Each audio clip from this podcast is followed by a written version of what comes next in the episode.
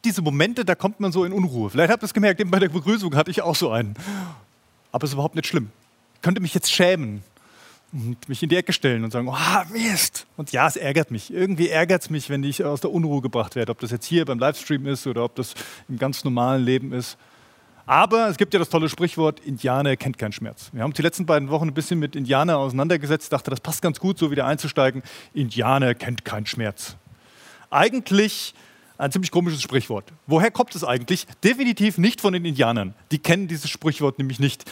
Auch in sonst keiner anderen Sprache oder Kultur kennt man dieses Sprichwort, Indianer kennt keinen Schmerz. Nein, es ist rein deutsch. Das haben sich die Deutschen ausgedacht, dass Indianer keine Schmerzen kennen, weil wir ja so viele Indianer hier haben, mit denen wir da irgendwie unterwegs sind. Ähm, ja, ist einfach Blödsinn. Warum sollen Indianer denn keinen Schmerz kennen? So ein Quatsch. Wahrscheinlich rührt es her aus diesen Karl-May-Erzählungen, dass die Indianer eben als unheimlich tapfer, als unheimlich hart beschrieben werden, als, als Menschen, die im Krieg vor allen Dingen, wenn sie auf dem Kriegspfad sind, vielleicht eben keine Gnade kennen. Und selbst wenn sie irgendwo angebunden sind, eben nichts preisgeben, sondern bis zum bitteren Ende durchhalten. Härte, Tapferkeit. Ein bisschen das Weltbild. Ne? Man hat das Gefühl, der Indianer verkörpert deutsche Tugenden. Aber das ist natürlich nur etwas, was, was, was, was wir gerne hätten, was, was irgendwie so dargestellt wird, was in unserem vielleicht auch westlichen Weltbild irgendwie eine Rolle spielt. Nach außen hart. Ganz egal erstmal, wie es innen drin aussieht, nach außen sind wir, ziehen wir es durch. Kämpfen wir für unser Recht. Naja, jedem das seine. Aber vielleicht kennt ihr innen dann diese Emotionen, die einen auch manchmal einholen. Dass auf einmal eine Wut in einem aufkommt dass man irgendwie das Gefühl hat, kennst du das, du sitzt im Auto, du fährst und auf einmal kommt da was in dir hoch, da kocht die Wut oder du bist in einem Gespräch mit irgendwelchen Leuten, in einem Meeting an der Arbeit und auf einmal kommt Wut in dir auf. Du fragst dich, wo kommt das eigentlich her? Wo kommt diese Emotion her? Und ganz oft bei Emotionen wie Wut und Angst sind das nur die Emotionen, die rauskommen oder die präsent sind. Ganz tief unten drin schlummert ganz oft eine andere Emotion, die sehr stark ist und diese Emotion heißt Scham.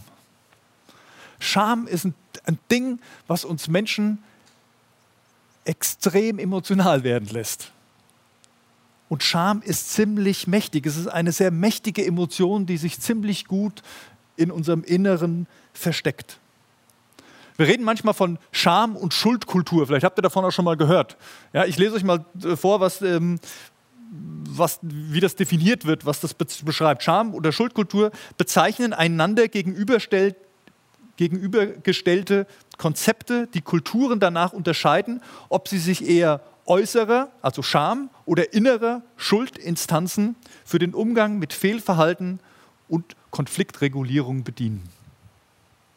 Ja, man macht dann oft so Unterscheidungen. Man sagt hier so Mittlerer Osten und Ferner Osten, das ist so klassisch Schamkultur manchmal kriegt man dann sowas auch mit, wenn aufgrund von irgendwelchen Ehrenfragen der Familie die Tochter auf einmal von der eigenen Familie gelünscht wird. Also das sind so Nachrichten, die will man nicht hören. Ja? Und ganz oft sagt man, ja, ja, ist Schamkultur. Die, die gehen da halt anders mit um. Ehre und Würde spielt da eine ganz andere Rolle in der Familie.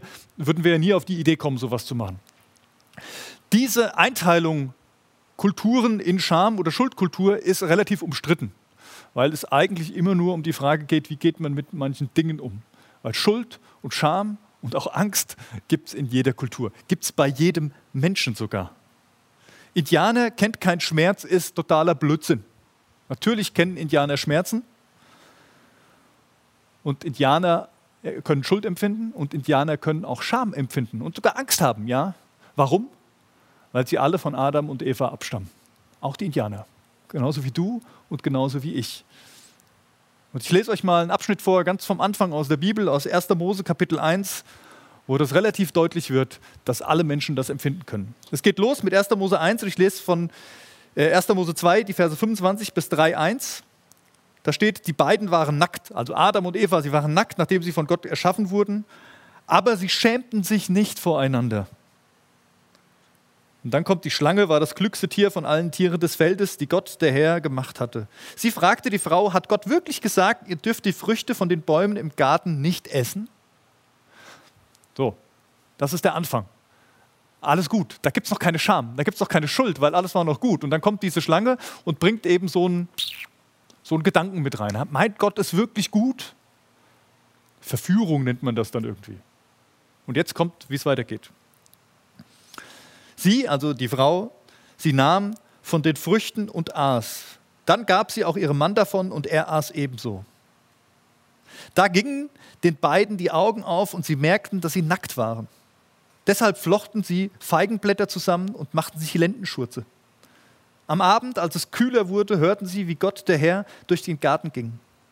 Da versteckten sich der Mensch und seine Frau vor Gott zwischen den Bäumen. Aber Gott rief nach dem Menschen, wo bist du?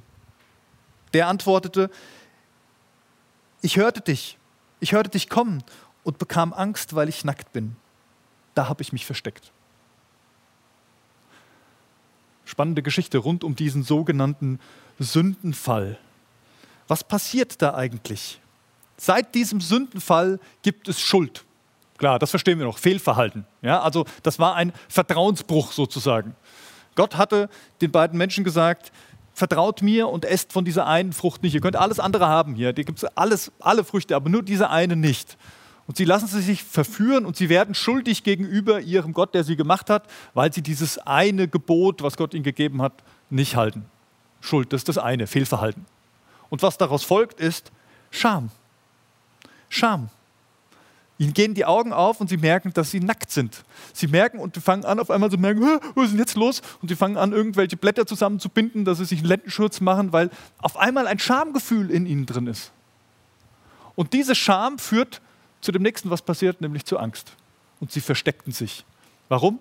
Weil die Scham so groß war, dass sie Angst vor Gott hatten. Sie hatten Angst, sie waren nackt. Gott, könnte, Gott hatte sie gemacht, Gott wusste, wie sie aussehen. Aus Schuld folgt Scham, aus Scham folgt Angst und das sind eigentlich diese drei Dinge, die man als Sünde bezeichnen kann. Das ist das, worum es geht. Warum? Weil es von Gott trennt. Weil es das Fehlverhalten von Gott trennt, weil die Scham uns von Gott trennt und weil die Angst uns von Gott trennt. Wie gehen wir denn in unserer Gesellschaft mit Scham um? Gute Frage, oder? Also theoretisch sind wir ja hier freies Land. Ja, klar, FKK ist jetzt nicht überall erlaubt. Wenn wir über Scham reden, reden wir aber auch nicht von Schamlosigkeit. Also ich finde jetzt auch, es muss nicht jeder alles sehen. Das ist aber eher Respekt gegenüber den anderen Menschen, mit denen man so unterwegs ist und nicht unbedingt was mit zu tun hat, oh, ich, ich, ich schäme mich. Theoretisch sind wir frei von äußeren Einflüssen, oder? Wir sind doch freie Menschen hier, was totaler Quatsch ist. Ganz ehrlich, keiner von uns ist frei von äußeren Einflüssen. Jedem von uns macht es was aus, was andere über einen denken und, und, und wie andere mit einem umgehen, wie andere einen wahrnehmen, welchen Wert man hat.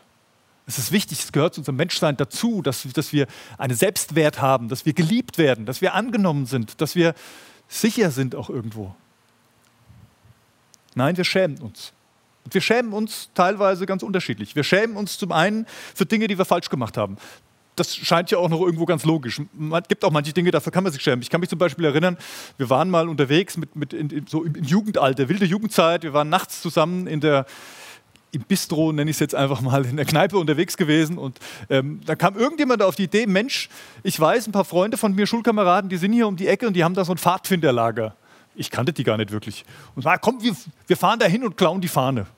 Macht man ja so bei Pfadfindern. Okay, bin ich mit eingestiegen in dieses Auto, da sind wir irgendwo ins Feld gefahren, haben dieses Pfadfinderlager gesucht und haben versucht, die Fahne zu klauen. Das Problem war, das war nur ein Leiterlager. Also die hatten überhaupt gar keine Fahne aufgehängt. Die hatten nur so ein großes Zelt da stehen, selbst mit Baumstämmen gemacht und so weiter. Ja, was, was machen wir denn jetzt hier? Jetzt haben wir uns hier angeschlichen, es muss doch irgendwie weitergehen. Und dann kam irgendjemand von meinen Kollegen auf die grandiose Idee, wir könnten doch einfach diesen Baum fällen, also diesen Stamm, an dem das Zelt hing. Und das hat er dann auch gemacht. Und dann ist dieses Zelt einfach so umgefallen und war platt. Lustig, ne? Problem war, da lagen auch noch Leute drin. Das war dann nicht so lustig. Es ist keinem was passiert, es ist alles gut, aber es war eine echt blöde Idee. Und wir dann äh, wussten nicht so genau, was, was wir jetzt damit machen und sind dann einfach wegschlawenzelt und haben uns irgendwie zu unserem Auto gestellt im Wald, haben eine Zigarette rausgeholt und waren cool und haben dann, also so in diese Richtung. Ähm, naja, wir wurden dann damit konfrontiert. Die haben uns dann gefunden und wir saßen da und es war eigentlich überhaupt nicht mehr cool. Es war echt zum Schämen. Und ich habe mich im Nachhinein, ich schäme, ich kann mich immer noch an diese, schon Jahre her, aber ich kann mich daran erinnern, weil ich mich irgendwie geschämt habe in diesem Augenblick, weil es einfach totaler Quatsch war, den wir gemacht haben.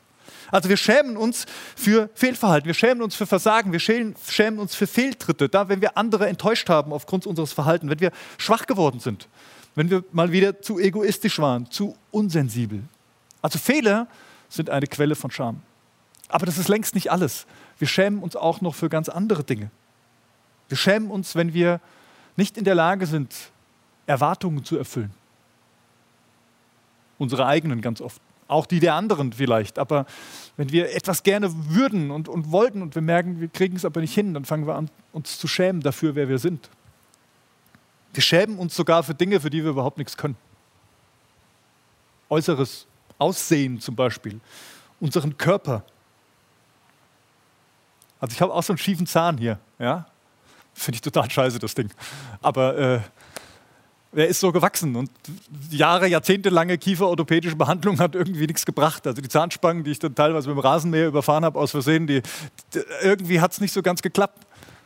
Wir schämen uns für Äußerlichkeiten. Wir sind zu dick, wir sind zu dünn, wir sind zu groß, wir haben krumme Zehen, wir keine Ahnung was. Und wir fangen an, uns für Dinge zu schämen, für die wir gar nichts können, die wir uns überhaupt nicht ausgesucht haben. Wir schämen uns für mangelnde Fähigkeiten. Wir halten uns für nicht klug genug. Wir sind nicht sportlich genug. Wir schämen uns manchmal sogar für Armut, wenn wir uns nicht die neuesten Klamotten und das dicke Auto leisten können, was vielleicht unsere Freunde haben. Wir schämen uns, wenn wir Hilfe brauchen. Besonders kranke und ältere Menschen schämen sich ganz oft dafür, dass sie alleine nicht mehr zurechtkommen, dass sie auf Hilfe anderer angewiesen sind. Wir schämen uns sogar, wenn uns Leid widerfahren ist, wenn wir trauern und merken, wir, wir überfordern die anderen Menschen mit, mit unseren Emotionen. Die können, die können nicht mit uns umgehen. Wir schämen uns dafür, und selbst wenn wir Opfer geworden sind. Also Menschen, die in irgendeiner Weise Missbrauch erlebt haben in ihrem Leben, schämen sich ganz oft dafür. Obwohl sie überhaupt nichts dafür können, ganz im Gegenteil. Und Scham ist eine mächtige Emotion, die viel in uns auslöst. Jörg Albrecht hat in einem Artikel geschrieben, Scham frisst die Würde. Er schreibt, Scham hat viele Facetten, aber in einem ist sie immer gleich. Sie frisst unsere von Gott geschenkte Würde. Sie frisst sie auf und stellt unseren Wert in Frage. Sie vernichtet unser Selbstwertgefühl und zwar in der Tiefe unserer Seele. Scham frisst unsere Würde. Und das war von Anfang an so. Das fängt bei Adam und Eva schon an. Die ersten Menschen, die sich jemals geschämt haben. Und ich erlebe ganz viele, mit denen ich im Gespräch bin, die sich selbst wie in ein Gefängnis packen, weil sie sich schämen, weil sie, weil sie Angst haben, aufgrund dieser Scham nicht zu genügen, dass andere sie auslachen könnten. Oder keine Ahnung, ich glaube, das ist gar nicht rational, wie man sich das vorstellt. Das ist einfach diese Emotion ganz tief in uns. Und die sorgt entweder dafür, dass wir uns völlig zurückziehen, dass wir schüchtern werden, dass wir uns aus Gesellschaft herausziehen. Bei manchen sorgt es dafür, dass man wütend wird, dass man auf Konfrontation geht. Bei anderen sorgt es dafür, dass man ängstlich wird, dass man sich nur noch Sorgen macht. Und all das ist wie ein Gefängnis. Aber Paulus schreibt, dass die Freiheit von Christi uns befreit hat und wir sollen nun auch feststehen in dieser Freiheit und sollen in dieser Freiheit leben. Aber wie geht das? Was hat Gott gemacht bei Adam und Eva? Er ist im Garten unterwegs gewesen und dann ruft er Adam, wo bist du? Adam übersetzt heißt Mensch, Mensch, wo, wo bist du? Und Gott fragt das nicht, weil er nicht wusste, wo sich Adam versteckt hat. Gott wusste ganz genau, hinter welchem Busch der Adam und die Eva hocken. Er fragt eigentlich was ganz anderes. Er fragt eher Adam, was ist los? Mensch, was ist los mit dir? Mensch, was, was ist aus dir geworden? Wo bist du denn? Wer bist du denn jetzt?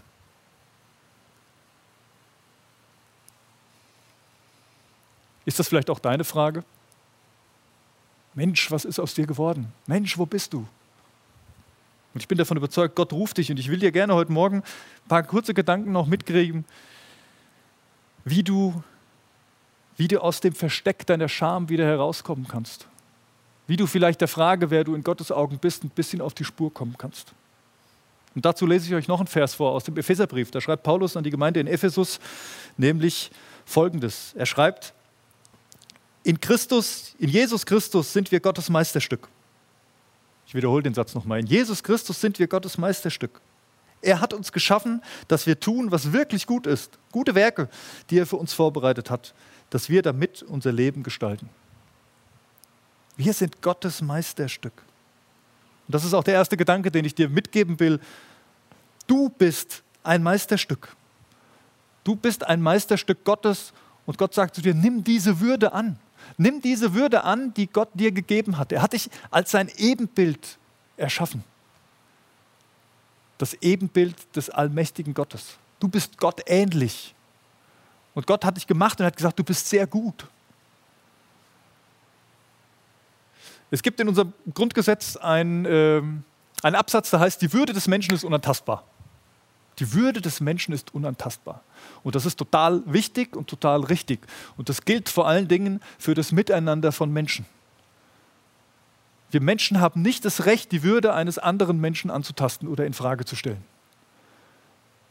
Und ich kann dir auch sagen, warum? Weil jeder Mensch ein Meisterstück Gottes ist. Weil seine Würde nicht davon abhängt, wie er aussieht, was er auf seinem Konto hat, was er kann oder was er nicht kann, welche Freunde er hat, sondern die Würde des Menschen hängt davon ab, dass er ein Geschöpf Gottes ist, und zwar ein echtes Meisterstück. Die einzigen, die es einem die Würde nehmen können, das sind wir selbst. Wir selbst können uns die Würde nehmen, weil wir nicht danach leben, dieses Meisterstück zu sein. Du bist ein geliebtes Kind Gottes. Und vielleicht kannst du das an mancher Stelle schon nicht mehr hören, wenn du oft Gottesdienste hörst. Aber es ist total wichtig, dass du es ganz oft hörst und dass du es tausendmal vielleicht dir auch vor dem Spiegel sagst, weil es in deiner Seele sacken muss, dass du wirklich ein geliebtes Kind Gottes bist. Sein Meisterstück. Du bist Gottes Würde, du bist auch Gottes Würde als sein Geschöpf. Denn du spiegelst den Meister wieder. Es ist immer so. Ne? Also, jetzt, dass man irgendwelche Leute wie Leonardo da Vinci oder Rembrandt oder sowas verehrt, das hat ja was mit zu tun, dass man heute ihre Kunstwerke, ihre Meisterwerke anschaut. Teilweise sind sie zu Lebzeiten überhaupt nicht verehrt worden haben überhaupt nichts davon gehabt, dass sie so tolle Künstler waren. Erst viel später wurden Menschen aufmerksam auf dieses Kunstwerk und haben gedacht, wow, was da für ein Meister dahinter steckt. Du spiegelst Gott wieder. Gott möchte durch dich erkannt werden. Gott möchte, dass die Menschen und alle drumherum ins Staunen kommen, wenn sie dich sehen, weil seine Herrlichkeit und seine Majestät durch dich durchscheint. Du bist ein Meisterstück, nimm diese Würde an. Und der zweite Gedanke, den ich hier mitgeben will, ist, durch Jesus, durch Jesus Christus, denn er trug auch deine Scham. In diesem Text im Epheserbrief heißt es, in Christus sind wir das Meisterstück Gottes. Also Jesus Christus spielt eine ganz wichtige Rolle. Und was ist damit gemeint? Indem er am Kreuz von Golgatha alles getragen hat. Wir sind da aber ganz schnell immer bei der Schuld. Denken, ah, das Kreuz von Golgatha, na klar, verstehe ich. Die Gerechtigkeit musste wiederhergestellt werden. Das heißt, es musste für die Sünde jemand sterben. Und das hat Jesus am Kreuz von Golgatha gemacht. Gut, ist doch alles gut. Hast du dir schon mal die Frage gestellt, warum Jesus allerdings geschlagen, bespuckt, ausgepeitscht, verhöhnt wurde? Hätte man sich das nicht alles sparen können? In dieser Geschichte, in dieser Golgatha-Geschichte, diese Geschichte von der Kreuzigung? Nein, hätte man nicht, weil Jesus hat nicht nur unsere Schuld getragen. Jesus hat nicht nur die Fehltritte ans Kreuz getragen, sondern er hat auch die Scham ans Kreuz getragen. Er hat auch die Angst ans Kreuz getragen. Jesus hat alles getragen. Die Einsamkeit, die, die, die Enttäuschungen in uns, das Verletztsein. Er hat alles getragen. Und in Christus oder durch Christus kannst du auch deine Scham loswerden. Christus ist der, der Knackpunkt, der dich wirklich zu diesem Meisterstück Gottes macht und der dir mit dem Heiligen Geist, der kam, hilft, das auch so in dir zu tragen, so zu verstehen und auch danach zu leben. Du bist ein Meisterstück, nimm die Würde an, nimm sie an durch Christus, denn er hat auch deine Scham getragen. Und der dritte Gedanke, tu das Gute und komm ins Licht. Tu das Gute und komm ins Licht. Ich zitiere nochmal den Jörg Albrecht. Gott sagte zum ersten Menschen, Adam, wo bist du? Und lockte ihn mit dieser Frage aus der Dunkelheit, in der er sich verbergen wollte, hinaus in das Licht der selbstlosen Liebe Gottes. Obwohl die Scham den Adam in die Dunkelheit drücken wollte, um ihm die Würde zu nehmen, hat Gott ihn ins Licht gerufen. Das ist das Wichtige. Die Scham will uns immer in die Dunkelheit drücken. Die Scham will uns dahin führen, wo die Schlange, wo der Teufel oder wie auch immer man diesen nennen mag, uns haben will, damit wir klein werden, damit wir nicht das Ebenbild Gottes sind, damit wir nicht Gottes Glanz in diese Welt bringen. Aber Gott ruft dich ans Licht. Er ruft dich ans Licht und sagt, komm raus, komm ans Licht. Und dann tu das Gute. Und das Gute ist erstmal nicht die ganzen Werke, die wir tun. Also das kommt als zweites, ne? auch in diesem Text. Werke sind gut, aber die Werke bringen alles nichts, wenn sie nicht aus dem richtigen Herzen kommen. Komm du ans Licht. Du, wie du bist mit deiner Seele. Stell dich in das Licht Gottes. Lass es, lass es in dich hineinscheinen und dann lass dieses Licht durch dich durchleuchten. Wir sind als Christen nicht gerufen, Scham, Schuld und Angst zu verbergen, irgendwo zu verstecken, irgendwie unter den Teppich zu kehren. Wir sind auch nicht gerufen dazu, Hauptsache eine gute Figur abzugeben als Christen, dass ja keiner an uns irgendwo einen Makel findet. Das hat keiner gesagt, sondern wir sind dazu gerufen, das Licht Christi durch uns hindurch scheinen zu lassen. Was heißt das? Das heißt, dass Sündlosigkeit nicht unser Maßstab ist, weil das gibt es nicht. Es gibt keine Menschen, die keine Fehltritte haben, die kein Fehlverhalten irgendwo mit sich bringen. Es gibt keine Menschen, die keine Scham haben. Es gibt keine Menschen, die keine Angst haben. Es sei denn, es ist irgendwas krank oder irgendwas kaputt in ihnen. Und dann ist es meistens auch nur oberflächlich und verbirgt das, diese Emotionen, die da drin liegen. Nein, das ist nicht unser Maßstab, aber die Erlösung von Sünde, das ist unser Maßstab, weil Jesus Christus uns erlöst hat. Und wir dürfen mit diesen Dingen, mit dieser Schuld, mit dieser Scham, mit dieser Angst, in das Licht Gottes kommen. Wir müssen es nicht irgendwo unter den Teppich kehren. Wir dürfen anfangen, darüber zu sprechen. Wir dürfen, in, gerade in so einer christlichen Gemeinschaft, wo du vielleicht auch ab und zu unterwegs bist, dürfen wir darüber reden, wo wir Dinge nicht hingekriegt haben, wofür wir uns schämen, was uns echt manchmal wütend macht. Wir dürfen es gemeinsam zu Gott bringen, weil Jesus es ans Kreuz getragen hat. Indianer kennen Schmerzen. Also ich habe vor zwei Wochen gesagt, wir sind Indianer vom göttlichen Stamm der Christen. Und ja, auch wir kennen Schmerzen. Und wir kennen Schuld. Wir machen Fehler. Wir kennen Scham. Wir schämen uns an mancher Stelle. Manchmal sogar für andere. Also Fremdscham kennt ihr vielleicht auch. Und wir kennen auch Angst. Und dass wir das kennen und dass wir das haben, ist nicht das grundsätzliche Problem, sondern das Problem ist eher, wie wir damit umgehen. Und wir als Christen wir lassen uns davon nicht kleinkriegen. Wir lassen uns davon nicht aufhalten, sondern wir haben einen Herrn, Jesus Christus, der alles getragen hat und der unsere Würde wiederherstellen will. Der sagt, du bist das Meisterstück Gottes. Und jetzt leb auch danach. Lass uns beten. Jesus Christus, ich danke dir von Herzen, dass du unser Erlöser bist, dass du in diese Welt gekommen bist, dass du unsere Schuld, unsere Scham, und unsere Angst ans Kreuz getragen hat. Dass du uns wieder so machst, dass wir das Meisterstück sein dürfen, was Gott gesehen hat, als er uns erschaffen hat.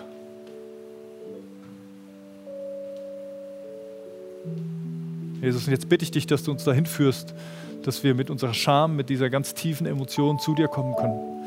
Dass du uns die Kraft gibst, sie ans Licht zu bringen und nicht immer weiter zu verstecken und, und, und uns wütend zu machen und uns irgendwie in die Dunkelheit zu ziehen, sondern komm du mit deinem Licht und ein Licht, was, was nicht nur klärt, sondern ein Licht, was total liebevoll ist, was gnädig ist. Und bestrahle uns. Gib uns den Mut, zu anderen zu gehen und mit ihnen zu reden, wenn es dran ist, wenn es dran ist, mit dir diese Schritte zu gehen. Lass die Scham nicht die Macht über uns haben, sondern sei du unser Herr. Amen.